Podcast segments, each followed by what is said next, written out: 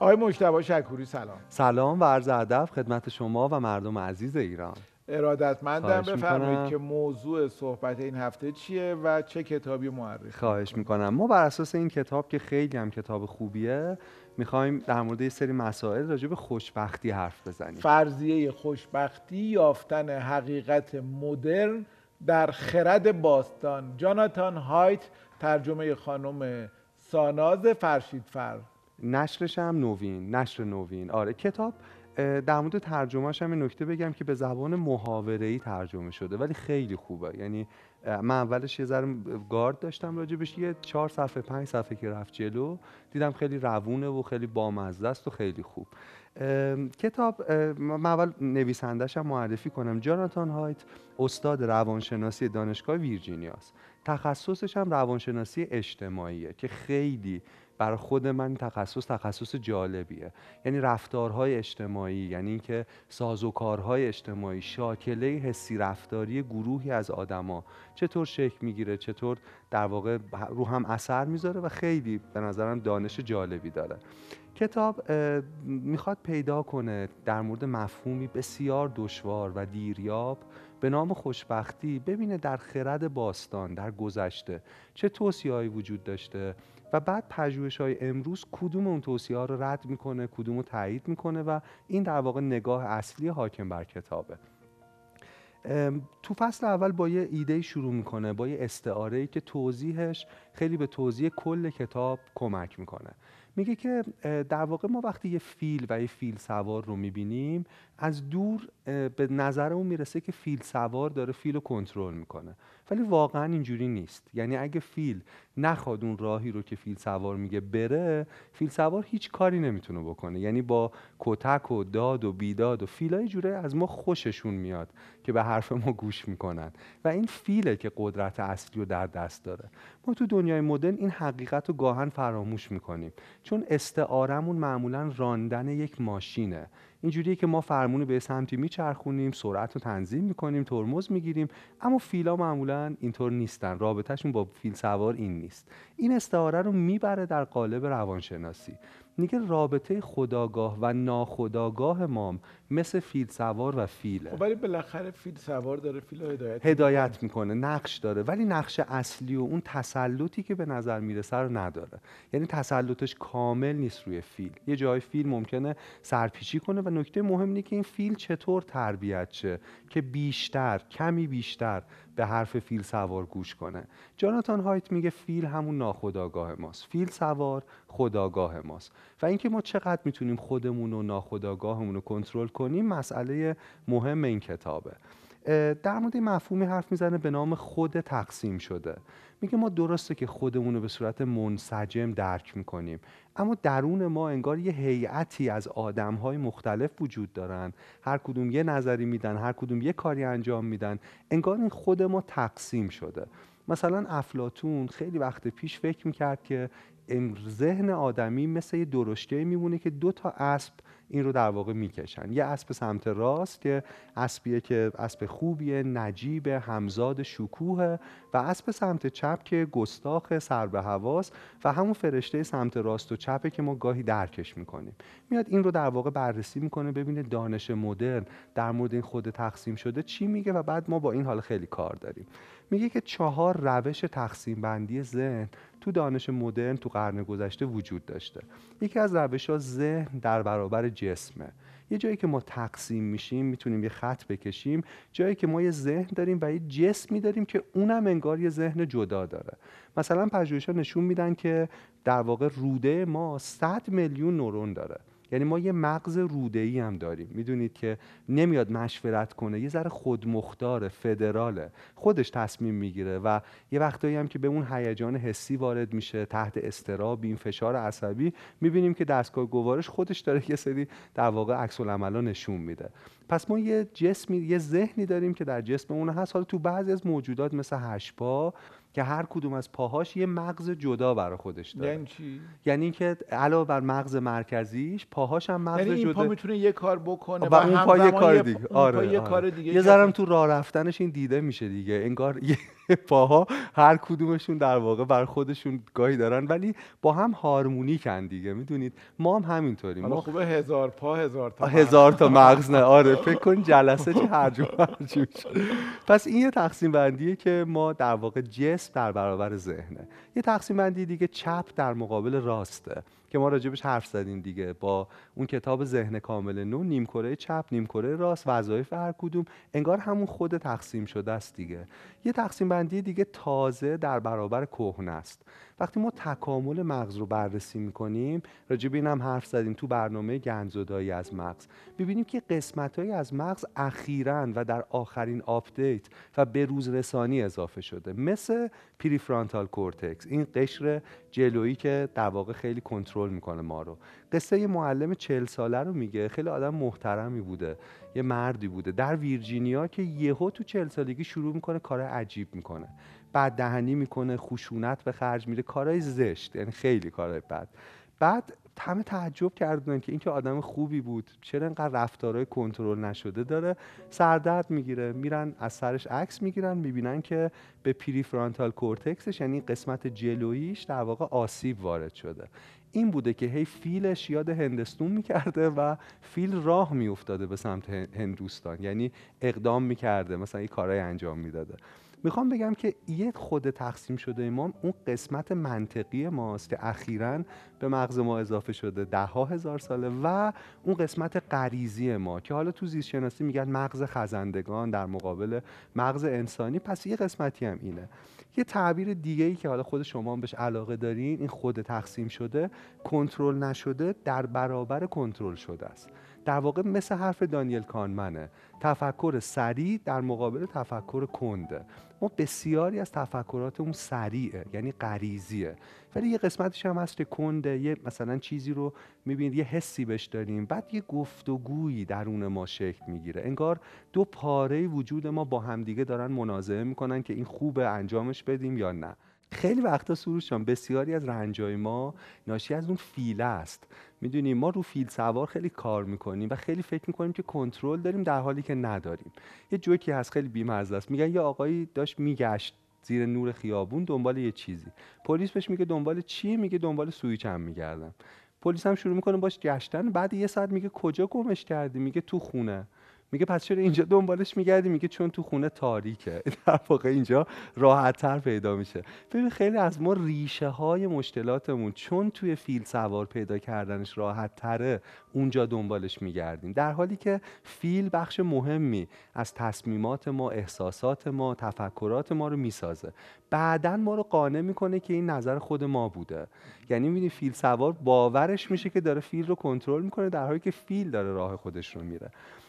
خیلی نکته مهمی. خیلی آره آره. حالا اصلا کل کتاب در واقع رو این کانسپت بنا شده. مثلا در مورد تغییرات جهان واکنش های ما به رنج ها یه فصلی مفصل صحبت می‌کنه. از یه آدمی حرف می‌زنه به نام بوتیوس که میگه این آقای بوتیوس در مثلا دولت روم خیلی مقام داشت زیبا بود بچه هاش ثروت همه چی خیلی خوب بود. تا اینکه بهش غضب می‌کنه امپراتور تبعیدش می‌کنه و زندگیش ازش می‌گیره و خیلی رنج می‌کشه. بوتیوس یه رساله ای رو می‌نویسه یه یادگاری خیلی مهمه. برای اینکه با این رنجه در واقع چطور داره مواجه میشه. و یه جایی میگه یه الهه از دانش بانوی فلسفه چیز مهمی رو راجع به خوشبختی به من یاد داد. و چیزی که بهش یاد داده اینه که بانوی فلسفه بهش میگه که الهه خوشبختی آقای بوتیوس از یک جانشینی و یک نواختی بسیار متنفره.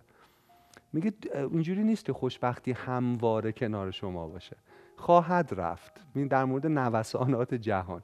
میگه اخلاقش اینه کاریش هم نمیشه کرد در واقع. ببین اینا باز آموزه هاییه که اون فیله رو باید ما نسبت بهش آگاه کنیم که شادی همواره و همیشه در دسترس نخواهد بود. الههای خوشبختی از یک جانشینی از وفاداری کامل به کسی بیزاره.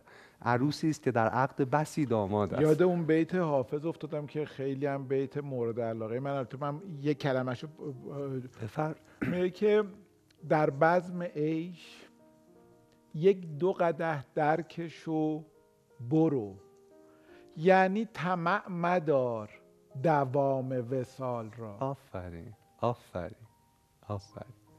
که به سال مدام هم میگن. آره, آره, آره. یعنی این فکر نکن همیشه هست, هست. الان که کیفشو کردی خوشبختی رو حس کردی خیلی خوشحال باش. حالا برو دوباره ادامه بده. امیدوارم دوباره آفرین. و شما وقتی بدونیم که الهه خوشبختی یه چایی قراره بخوره و بره میزبان بهتری میشیم. میدی تا وقتی که احساس کنیم دیگه همواره با ماست. مثل بوتیوس که فکر می‌کرد همه چی درسته و درست هم پیش خواهد آقای شکوری میشه این اینجوری گفت که اصلا اگه همیشه باشه که ما نمی‌فهمیم خوشبختی. آره آره دقیقا دقیقا. آره؟ آره آره اصلا اصلا اینکه خوشب اصلا ذاتش به اینه که گذراست. من ها تو اون برنامه اول گفتم که اون تجربه افسردگی چیز مهم به من یاد داد که لحظات شادی چقدر گذران چقدر کمیابن و چقدر ارزشمندن. یعنی می‌دونی یه نگاهی می‌تونه به آدم بده. میره جلوتر راجع به ویژگی های فیل در واقع صحبت می‌کنه. میگه همه ما یه علاقه سنج داریم. یعنی در واقع یه بستر عاطفی داریم که قبل از اینکه تصمیم بگیریم اون بستر تصمیم برای ما می‌گیره. می‌دونید؟ یعنی مثلا میگن که وقتی آدما کلماتی راجع به سالمندی و اینا رو می‌خونن حرکتشون کنتر میشه. راه رفتنشون کنتر میشه. خیلی مثال اینجوری وجود داره. یه چیزی میگه که اصلا خیلی عجیبه که تو کتاب بازداشتگاه صورتی مال نشر ترجمانم این پژوهش بود. خیلی جالبه. میگه ما حتی اسممون اون بستر عاطفی رو مهیا می‌کنه بدون اینکه بدونیم. مثلا اینکه اسم ما چی باشه روی اینکه چه شغلی داشته باشیم موثره. خیلی عجیبه. مثلا اونایی که اسمشون دنیسه خیلی احتمال زیاده که دنتیست بشن. می‌تونی رفت داره به هم. اونایی که اسمشون لورنسه یا لوریه احتمال داره لویر بشن وکیل بشن. بعد جالبه مثلا اون دن آریلی که این پژوهشو می‌کنه خیلی وسیع اومده کار کرد. نمیگه همه دنیسا دنتیس میشن ولی میگه تعداد دندون پزشکایی که اسمشون دنیسه به طرز معناداری زیاده. و مثلا لوریا یا خیلی بعد جالبه مثلا میگه که جورجا خیلی اونایی که اسمشون جورجی خیلی احتمال داره برن ایالت جورجیا. یعنی تو بررسی اسنادی که یه نفر از یه جای دیگه میاد یه کسب و کاری یا مثلا لوئیز احتمال داره بره لوئیزیانا می‌دونی؟ و این اصلا فکر شده هم نیست نه میگه کار فیله. میگه تو اسمتو دوست داری. اسم تو دوست داری و اسم رو هی میشنوی. نقش مهمی تو شاکله حسی رفتاری داره. اینکه چی صدات می‌کنن و معنای اون اسم چی این اثر می‌ذاره ناخداگاه تو اینکه چی دوست داشته باشی چه اقدامی بکنی. آدم فکر می‌کنه اینه واقعا اینجوری هست. آره آره. اثر داره. آره. ما دیدیم ما بازی هست بچگی می‌کردیم. گاهی هم انجام. که فلانی این اینا که اسمشون اینه چی جوری هن. معمولا میشه گفت با البته خیلی استثنا داره. ولی یه ژانری رو میشه برای اسامی. یه بازی جذاب فکریه. حالا بیننده هم فکر کنه اسمشون چیه؟ چه اثری داشته؟ حتی آدم تو دوستایی که انتخاب می‌کنه معمولا آره. یه شباهتی مثلا میگه اسم همسر یا اون کسی که دوستش داریم خیلی می‌تونه نزدیک باشه به اسم ما. ما اسممون خیلی دوست داریم. این اثر می‌ذاره که کسی با یه نام رو با پی فیلمون با یه پیشفرض مثبت ببینتش. در مورد فیل حالا داریم هی اطلاعاتمون بیشتر می‌کنیم. این فیله می‌خوایم ببینیم چقدر اصلا چی جوریه یه قسمت دیگه سوگیری منفیه. خب میگه فیل ما خیلی علاقه داره به اینکه چیزهای منفی رو در واقع ببینه. بعد یه سوال این جالبه میگه اگه شما مغز ماهی رو می‌خواستین طراحی کنین در واقع کدوم رو اولویت میذاشتین؟ اینکه به چیزهای منفی بیشتر توجه کنه یا به چیزهای مثبت؟ منظورم این که غرق خزه های زیبای کف آب بشه یا نه مواظب کوسه های ترسناک پشت خزه ها باشه. میگه برای اینکه این بقا داشته باشه حتما چیزای منفی باید با در واقع شدت بیشتری توسط او تشخیص داده بشه حس بشه. میگه یکی دیگه از اخلاقای در واقع دیگه فیل اینه که رو چیزای منفی خیلی حساس داره حالا این تو آدما باز کم و زیادش فرق می‌کنه.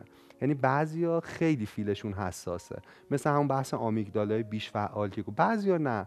این یه جور آقای صحت یه جور قرعه کشی انگار شده.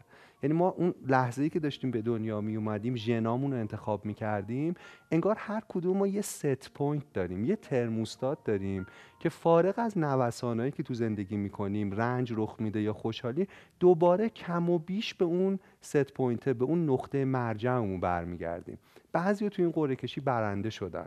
می‌دونی عدد مرجعشون خود به خود بالاست. بعضیا نه برنده نشدن. میگه یه رفیقی داشتم که خیلی حالش بد بود. بهش گفتم چرا مهاجرت نمی‌کنی؟ مثلا از این شهر برو شاید حالت بهتر شه. طرف میگه نه من هر جایی می‌تونم ناراحت باشم. این توانه. و بعد میگه من به طرز عجیبی دیدم دوست دیگه ای دارم که هر جایی می‌تونه خوشحال باشه. به نظر من شما توی لاتاری بردین. یعنی یه چیزایی واقعا خیلی خوبه. حالا میگه اسم این مفهوم می‌ذاره سلیقه عاطفی.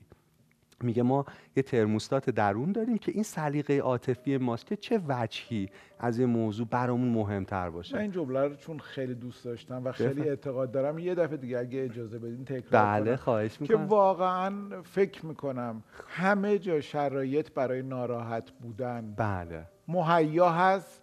اگر سوگیریمون به اون سمت باشه. بله. و همه جا هم میشه دلایلی برای خوشحال بودن پیدا کرد اگه سوگیریمون به سمت و این سروش خیلی سروش جان خیلی نکته مهمی ها. ولی باید بدونیم که بعضیا واقعا براشون سخته که سمت مثبت چیزی رو ببینن. یعنی بخوا... میشه. آره آره. یه چیزی که می‌خوام راجبش حرف بزنم خود جانتان هایت میگه داروه. ببین یه تابوی وجود داره در مورد داروهای مثلا تو که روانپزشکا تجویز می‌کنن. ولی میگه ببین شبیه ببین من مثلا عینکیم. بدون عینک نمی‌بینم. مثل میمونه که من تلاش کنم بدون عینک چیزی رو ببین نمی‌بینم. باید عینک بزنم. میگه اون آدمایی هم که فیلشون سوگیری منفی شدیدتری داره حالا دلایل زیست شناسی داره آمبالانسی بعضی عناصر آمیگدارا میگه اصلا عیبی نداره که مثل میمونه که لنز بزنه یا در واقع و مهمه که آدمایی که لاتاریو بردن به بقیه فشار نیارن که یالا مثبت ببین یالا بچه مثبت رو ببین. چون اون اصلا نمی‌تونه فیلش در واقع نمی‌تونه اینطور ببینه. و یه نکته مهم در مورد دارو مثل که به یه بچه که چشمش ضعیفه بگیم یالا ببین یالا ببین, ببین. نه نمی‌بینه دی آره. و بعد اگه او عینک می‌زنه شروع کنی مسخره کردن که ببین تو چقدر ناتوانی ضعیفی. ببین ما تابوی دارو رو آره باید بشکنیم. یه نکته که جانتان هایت اضافه می‌کنه خیلی نه مهمه. میگه ما بین دو طیف از آدما گیر افتادیم که جفتشون برداشت غلطی از دارو درمانی دارن. یه عده که تابو می‌دونن زشت می‌دونن دشنام می‌دونن. فلانی قرص اعصاب می‌خوره. اینه که اشتباه یه دم فقط دارو می‌خورن. یعنی میگه چون دارو وقتی می‌خوری یه ذره حالت بهتر میشه احساس می‌کنی تمرینی مراقبه تغییر شناختی تغییر فلسفه اصلا دارو ما رو آروم می‌کنه که فیلمون رو آرام می‌کنه که ما یه ذره بشناسیمش بیشتر کنترلش کنیم. یعنی اگه فقط دارو می‌خوریم این ما رو توی سیکلی میندازه که هی دوزش بیشتر میشه. باید اقدام کنیم باید عمل کنیم. اینم تذکر به نظرم خیلی درستیه. باز در مورد این فیله که این فیله چجوری تو بعضی سودگیری منفی تولید می‌کنه میره سراغ پژوهش آقای آرون بک. آرون بک بنیانگذار شناخت درمانیه. اون معتقد علاوه بر حالا همه ویژگی های ژنتیکی ما بعضیمون شناختمون برداشتمون تفسیرمون از یه اتفاق یه جوریه که خیلی منفیه. سه تا المان شناسایی کرده. یه مثال بزنم. مثلا یه پدری دخترش جلوش زمین می‌خوره. یکی از المانهایی که سوگیری منفی خیلی تشدید می‌کنه شخصی سازیه. من چه پدر بدی هم که بچم باید در واقع زمین بخوره. دومیش تعمیم افراتیه این دیگه همش قرار زمین بخوره. همش بچه های من زمین می‌خورن و سومی بزرگ نماییه الان ضربه مغزی میشه. می‌دونی میگه تو این سه تا چقدر آشناس این آش... آره یعنی دقیقاً بارها بارها اصلا برای خودمون پیش, پیش میاد که ما شخصی سازی می‌کنیم تأمین تعمیم افراطی میدیم و بزرگ نمایی می‌کنیم. بعضی سروشان فیلشون اینجوری می‌بینه حوادث رو. و بعد آرومبک میگه که اگه تو بدونی که فیلت اون سلیقه عاطفیش چیه یعنی مودش چیه تفسیرش از حوادث چیه می‌تونی آرام آرام باش به صلح برسی تربیتش کنی. می‌دونی یه جاها این شناخت خیلی مهمه. شناخت این که من جهان رو چطور می‌بینم. از استیون هاکین پرسیدن که قبل برنامه راجع به این مفهوم حرف می‌زدیم که چه جوری اینقدر کنار میایی با این بیماری ناتوان اینقدر داری کار می‌کنی. پرفروش ترین کتاب علمی تاریخ رو نوشته دیگه. بعد یه حرف جالبی می‌زنه. میگه که بذار اصلا نوشتمش. میگه که اسم کتابم بگین اگه یادتون انواع کتابا رو داره دیگه. آره ها آیکین میگه که وقتی 21 سالم بود انتظارم به صفر کاهش پیدا کرد. تاثیر تصادف در اتفاقات رو دیدم و از اون به بعد هر چیزی برام مثل یک پاداش بود. هر چیزی برام مثل خیلی جون. و شما هم حالا نزدیک به این مفهوم و قبل ضبط در موردش حرف می‌زدیم. آره. یعنی این می‌دونه که این تصادف رو تو ذات جهان می‌شناسه نقش خودش رو افراطی نمی‌دونه که من همه چیز رو می‌تونم کنترل کنم. دیگه 21 سالگی شروع میشه فلج شدن. و میگه بعد از اون اگه من یه روزم زندم یه پاداشه یه بونسه این اضافه است. و باید لذت برد ازش. توی فصل دیگه تو کتاب میره سراغ روابط و فیل چه فهمی از روابط داره. در مورد روابط ما با خیشاوندانمون میگه که چرا ما انقدر دوستشون داریم. میگه دلیل این که فیل باعث میشه ما خواهرزاده هامون و برادرزاده هامون و فرزندانمون دوست داشته باشیم اینه که اونا کپی ژنتیکی از فیلمان خب بچه هامون 50 درصد از جنای ما رو دارن خواهرزاده همون 25 درصد پسر همون همون یک هشتم. ولی اینکه اونا زنده بمونن انگار بخشی از ما در اونا زنده میمونه. توی مثلا حیوانات حشراتی که کلونی های بزرگ می‌سازن همکاری عجیب غریب می‌کنن. این موضوع خیلی جالب و مهمه. همشون مورچه ها با هم خواهر برادرن. فقط یه ملکه است که اونجا تولید مثل می‌کنه. بقیهشون یا زنبورها. زنبورها مورچه ها مورچه ها ملکه ده. موریانه ها آره همشون می‌دونین چه جوریه؟ یعنی اون اصلا خودشه. طرف اون مورچه دیگه اصلا حتی کپی نه خود خودشه. برای اینکه مورچه های دیگه یا توان تولید مثل ندارن طبیعت اینو ازشون گرفته یا در واقع اجازهشو ندارن. برای همین همشون خب یهو می‌بینی شما یه مورچه توی لانه در تمام عمرش از سقف آویزانه و از مثلا بدنش به عنوان نگهدارنده غذا استفاده میشه. ببین این حجم از وفاداری این حجم از عشق میشه اسمش رو یه جور عشق گذاشت دیگه. در واقع ناشی از اینه که اونا به شدت با هم خویشاوندن و اینکه دیگری زنده بمانه شبیه اینه که برای فیل ما فیل سوار نه. برای فیل اینه که من انگار زنده بمونم. حالا اینکه تو پدرخوانده مثلا دون کورلونه به این اشاره می‌کنه که مثلا تو خانواده خیلی مهمه یعنی حرف درستی می‌زنه. ما حتی وقتی می‌خوایم به یکی از دوستانمون بگیم که خیلی برای اون عزیزه القاب خیشاوندی رو جعل می‌کنیم. میگیم تو مثل برادر منی تو خانواده من به صورت در واقع ناخودآگاه این خیلی وجود داره. بعد با این مقدمه شروع می‌کنه به این نکته می‌رسه که خب حشرات یه همچین آپشنی دارن ذهن متفاوتی دارن می‌تونن همچین همکاری بکنن. ما آدما چطور با هم همکاری می‌کنیم؟ میگه جهانهای معنایی مشترک می‌سازیم. میگه اون چیزی که باعث میشه ما بتونیم تو گروه های بزرگ با هم کار کنیم باور به یک داستانه به یک جهان معناییه که ما حول اون انگار کنار هم شکل می‌گیریم انسجام می‌گیریم. و بعد میگه فیل ما خیلی علاقه داره که هرچی می‌دونه رو به دیگران انتقالم بده. فیل ما بخشندگی رو خیلی دوست داره. یه برنامه کامل راجبش حرف زدیم در ستایش بخشندگی و باز اینجا در واقع همینجا بحث و فرود میاره که این بخشندگی چقدر مهمه. یه آزمایشی میگه زود بگم. یه خانومی به نام خانم آلیس میره یه پژوهشی می‌کنه. توی سری در واقع باجه های تلفن سکه می‌ذاره که برای اون آدمایی که می‌خوان زنگ بزنن. بعد یکی دیگه از پژوهشگرا وقتی این آدم سکه پیدا می‌کنه یه جایزه است دیگه بخشندگیه. باش تماس می‌گیره. وقتی میاد بیرون یه محقق دیگه کاغذاش علکی از دستش میفته حالا همین سکانس تکراری آشنایی تو سینمای ماست. اینکه چند نفر و چه آدمایی میرن کمکش می‌کنن یا نمی‌کنن رو در سه سال اندازه می‌گیرن. یعنی سه سالشون نشسته هی با جای مختلف سکه یه پژوهشگری خلاصه در واقع میریزه کاغذش ببینه. اونایی که سکه پیدا می‌کردن یعنی بخشندگی رو لمس می‌کردن با احتمال خیلی خیلی بیشتری به جمع کردن کاغذها کمک می‌کردن. یعنی بخشندگی واگیر داره آره. یعنی فیل ما حواسش هست که بقیه فیلا باش چطور رفتار می‌کنن. خیلی مهمه. خیلی مهمه و چقدر رو زمین این هم مثلا میگه خرد کهن. آقا بخشنده باشید. این میاره وصل می‌کنه به پژوهش امروزی. میگه ببین بخشندگی کار فیل ما براش مهمه. من یه چیزی می‌خوام به حرف قبلیتون اضافه خواهش می‌کنم. چون خیلی مهمه که ما با آدمهایی ارتباط برقرار می‌کنیم.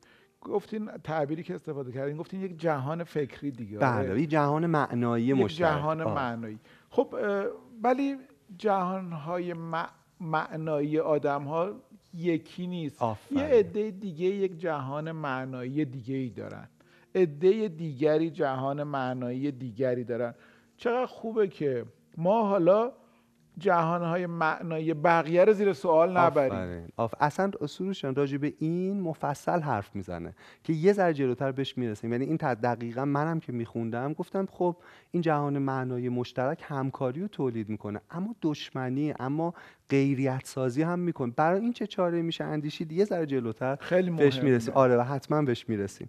یه بخش دیگه داره در مورد وکیل مدافع درون. میگه این فیل ما یه ویژگی دیگه ای که داره این که خیلی با خودش مهربونه. یعنی با این شروع می‌کنه که ما یه خار رو در چشم همسایه‌مون می‌بینیم ولی یه کنده بزرگ رو در چشم خودمون نمی‌بینیم. ما یه وکیل مدافع درون داریم که دائم ما رو تبرئه می‌کنه دائم حق با ماست. اول تصمیم می‌گیریم بعد یه استدلال براش در واقع دست و پا می‌کنیم. میگه من دوست گیاهخواری داشتم گوش نمی‌خورد. یه جایی توی سفری یه ماهی رو جوری گیریل کرده بودن که دیگه خیلی هوس کرده بود. بعد میگه شکم ماهی رو که باز کردن دیدن که یه ماهی کوچیکتر هم تو شکمش یه ماهی خورده بود. بعد دوستش وکیل مدافع درونش در واقع فیل شروع می‌کنه میگه که آهای ماهی اگه تو می‌تونی یه ماهی دیگه بخوری پس چرا ما نتونیم تو رو بخوریم؟ می‌دونید و شروع می‌کنه همه اصولش رو می‌ذاره زیر پا. می‌دونید می‌خوام بگم خیلی مهمه که ما بدونیم ما توی آینه خوشبینی خودمون رو می‌بینیم. حالا این خیلی مقدمه خوبیه برای حرفی که شما زدید. ما 94 درصد فکر می‌کنیم بیشتر از حد متوسط کار می‌کنیم. 84 درصد فکر می‌کنیم از میانگین اخلاقی جامعه بالاتریم. مثلا وقتی از زن و شوهرها می‌پرسن که سهمشون در کار خانه چقدره جدا جدا که جواب میدن همیشه درصد از صد از بالای 120 همیشه. زوجایی که دیگه خیلی آینه خوشبینیشون فول اچ دی و روتوش شده نشونشون میده دیگه ممکنه عددشون خیلی خیلی بالا هم بره. یعنی می‌خوام بگم مهمه که ما مواظب وکیل مدافع درونمون باشیم. این مقدمه بسیار خوبه که راجع به نکته که شما گفتید حرف بزنیم. یعنی تعصب. یعنی اینکه ما جهان معناییمون رو چقدر قطعی می‌دونیم و نسبت به دیگران در واقع چقدر گشودیم یا نیستیم. میگه یه خانومی عضو فرقه ای بود در آمریکا از این فرقه های عجیب غریب. یه نامه ای به ایشون می‌نویسه که بیا عضو فرقه ما شو. و بعد تو نامش توضیح میده که جهان چقدر تباه شده همه چقدر اشتباه می‌کنن و چقدر خطر رو میگه من نامه ایشون رو بررسی کردم با تمام ایدئولوژیایی که در قرن بیستم جهان رو به آتش کشیده. مثلا حزب کمونیسم یا نازیسم یا فاشیسم که هر کدوم در واقع دنیا رو جایی رو به آتش کشیدن. سه تا ویژگی مشترک تو این نامه و اونا می‌بینه. یک انسان زدایی کردن از دشمنانه. خیلی مهمه. میگه چیزی که تو نامه خانوم بود این که اصلا اونا انسان نیستن. اونایی که مثل ما فکر نمی‌کنن. باز حالا وقتی نگاه می‌کنی می‌بینی همه اینا انقدر غیریت سازیشون قلیز بوده که اصلا اونها دشمنانشون انسان حتی در واقع قلمداد نمی‌شدن. بعدیش اینه که معتقد بودن که اصلا نباید زنده باشن چون پلیدی دشمنان واگیر داره. این چیزی که تو نامه و تو و سومین که ما یقینا خوب مطلقیم. می‌دونید؟ این, این میگه این همون چیزی بود که تو نامه بود و تو اون ایدئولوژی هست.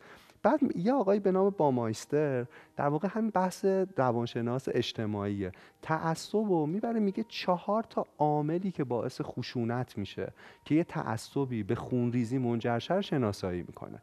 اولیش هرس و جاه طلبیه که خب تابلوه. دومیش سادیسمه دیگر آزاریه. اینا کمن ولی آدمای کمی هن که سادیسم دارن. سه و چهار چیزایی که ما فکر می‌کنیم خیلی خوبه ولی منجر به خونریزی میشه. اعتماد به نفس بالا و خود برتربینی اخلاقی.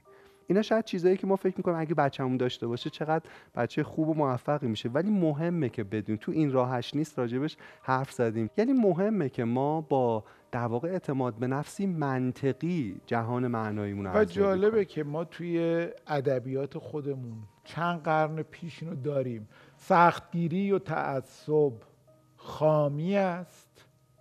تا جنینی کار خوناشامی است.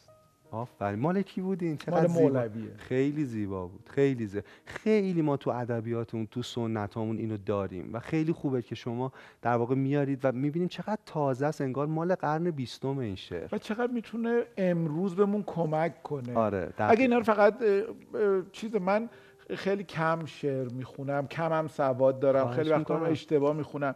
ولی اونایی که دوست دارم و هی بهش میگم خدا کنه بتونم یه ذرهش رو وارد زندگیم کنم. یه ذرهش چون همش که خب سخته. دقیقا دقیقا. دانشی که در بازو ساکن نشه شایع است. آره خیلی مهمه که به عمل تم من خودم هم خیلی آره شاید اینا رو میگم ولی که چقدر می‌تونم عمل کنم مهمترین چالش زندگی خودم من فکر برای من اینجوری جواب میده. اون یه بخش کوچیکی که می‌خوام بله. وارد زندگی کنم. که هی تکرارش کنم آها آها. خیلی خوب. و هی بازخورد بگیرم آره یعنی آره مثلا... یه بار اصلا جوابگو نیست. در تکراره که معنی دار میشه. یواش یواش فیله گوش می‌کنه بهش. دقیقا دقیقا با تکراره. و ما همینجا این نکته رو بگم که این پیدا کردن تقصیر خودمون فروتنیمون آرام کردن وکیل مدافع درونمون کمک می‌کنه خیلی آرامتر باشیم. مثلا وقتی من تقصیر خودم رو در یک دعوا شناسایی می‌کنم به طرز معجزه خشمم کم میشه. آسوده میشم. می‌دونید وقتی من جهان رو سیاه بخشش آدم بیشتر و آره دقیقا. یعنی وقتی من جهان معنایی دیگری رو می‌شناسم چرا این کارو کرده؟ درکش می‌کنم خودم آسوده میشم. اینم باز چیزی که می‌تونه به ما کمک کنه. در مورد تردمیل شادی حرف می‌زنه. در مورد این حرف می‌زنه که ما تو جهان مدرن خیلی انگار روی تردمیلیم که سرعت هم خیلی تندش کردیم. دستاوردها اهداف موفقیت ها ولی این برای خوشحالی ما اینا مهمه ها. ولی چقدر مهمه؟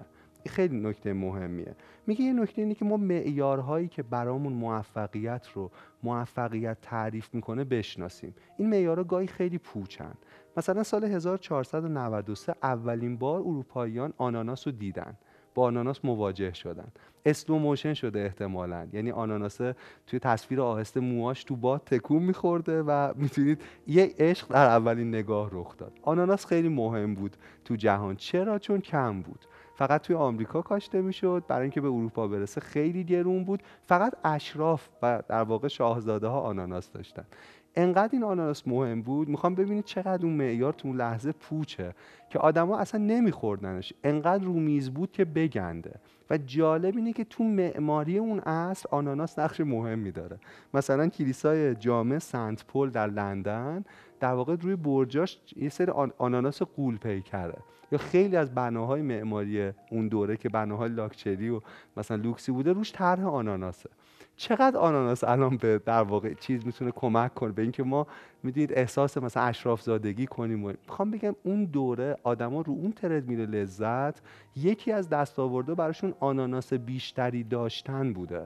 یعنی سروشان داره میگه معیارهایی که برای شما خوشبختی تلقی میشه مثل آناناس در قرن 15 شاید واقعا قابل سوال پرسیدن باشه. در عصر ما چه چیزهایی در واقع باعث میشه ما رو تردمیل لذت باشیم؟ چطور می‌تونیم ازش بیایم پایین؟ با این نگاه انتقادی. می‌دونید خیلی نکته مهمیه. بعد یه فصلی داره خیلی سریع بگم در مورد فواید رنج حرف می‌زنه. کتاب راجع به خوشبختیه و میگه نقش رنج تو این خوشبختی چیه؟ چند تا عامل میگه. میگه اولا رنج تنهایی شبیه یک تکخانیه. تکخانی. مثل سود زدن در تاریکی که راجبش حرف زدی. میگه ما وقتی رنج به اون حمله می‌کنه غالبا تنها میشیم. یکی از فواید این تنهایی اینه که صدای خودمون رو تشخیص میدیم. اینه که تازه می‌فهمیم مثلا چی هستیم. می‌دونید چه ویژگی داریم چه قدرتی چه ضعفی. اینکه صدای خودت رو بشنوی خیلی مهمه. دو اینکه آدمای دورمون رو ارزیابی می‌کنیم تو رنج. می‌دونید من خودم در در واقع دوستیم. یه عامل یه اشتباهی که یه جاهایی انجام دادم این بود که خیلی هوش برام مهم بود. مثلا جذب من خیلی هوش آدما می‌شدم.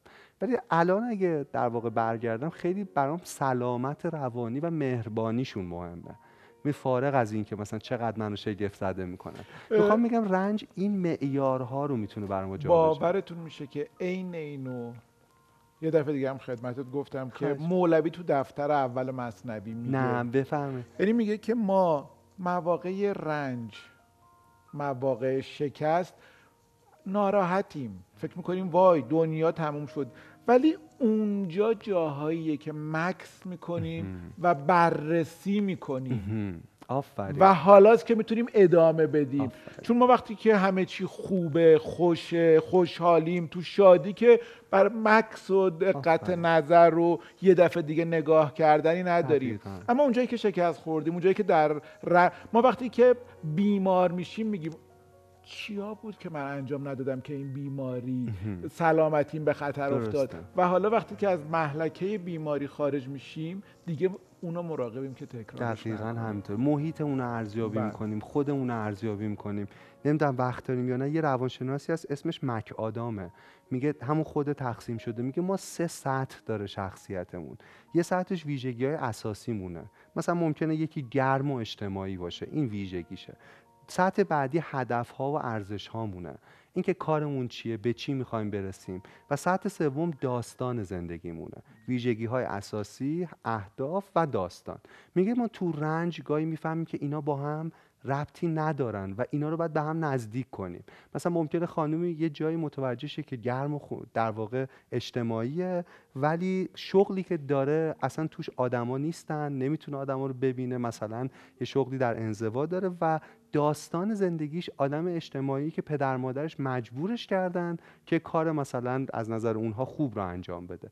تو رنج می‌فهمه این سه سطح شخصیت به هم بی ارتباطن. تو رنج می‌تونه داستان زندگی رو تغییر بده ویژگی اساسیش رو بشناسه اهدافش رو بازبینی کنه آدمای مهم ارزش خیلی. و این ر... این می‌دونید این یه جوره کیمیاگریه که رنج در ما انجام میده. این هم نکته خیلی مهمیه و فکر کنم دیگه وقتمون تموم شد. و نابرد رنج هم گنج میسر نمی شود تلاش ما تو این کتاب تو معرفیش که کتاب خیلی خوبیه این بود که توضیح بدیم این فیله در واقع چه ویژگیهایی داره. چه در واقع چیزهایی هست که شاید ما فکر می‌کنیم خوبه ولی خوب نیست مثل اعتماد به نفس مثل خود برتربینی و تعصب چطور شه. به نظرم ایده های خیلی جذابی تو کتاب هست. امیدوارم تا یه ذرهش تونسته باشیم بگیم. مثل همیشه بر من فوق العاده جذاب بود. خیلی چیز یاد گرفتم. خیلی من سوالی دارید یا بله سوال اینه که با این سوال یه ذره فکر کنیم به وضعیت ما با فیلمون. مثلا یه نکته اینه که سوگیری عاطفی ما چه جوریه آیا خیلی منفیه یا مثبته؟ بهش فکر کن. ترموستات ما ست پوینتش کجاست؟ کجا تنظیم یعنی ما وقتی که داریم زندگی می‌کنیم دائم چیزای بد و هی برای خودمون بزرگ, بزرگ می‌کنیم, یا, یا خوبی آره. و, و حالا ببینیم که اینا جفتش هیچ کدومش برتری نداره. مود ماست دیگه. اینکه مثلا وکیل مدافع درون ما کجا داره واقعیت رو به نفع ما تحریف می‌کنه؟ اینکه تعصب چقدر تو فیلم ما جایگاه داره؟ این و چیزهای مختلف. ایده ها رو گفتیم. به این فکر کنیم وضعیت در واقع فیل فیل خود شما که هر کس منحصر به فرد فیلش چه جوریه؟ چه ویژگیهایی داره؟ در مورد این این هفته رو میشینم به فیلم سلام. سلام. خیلی خیلی ممنون از شما. و خدا نگهدار شما. خدا نگهدار.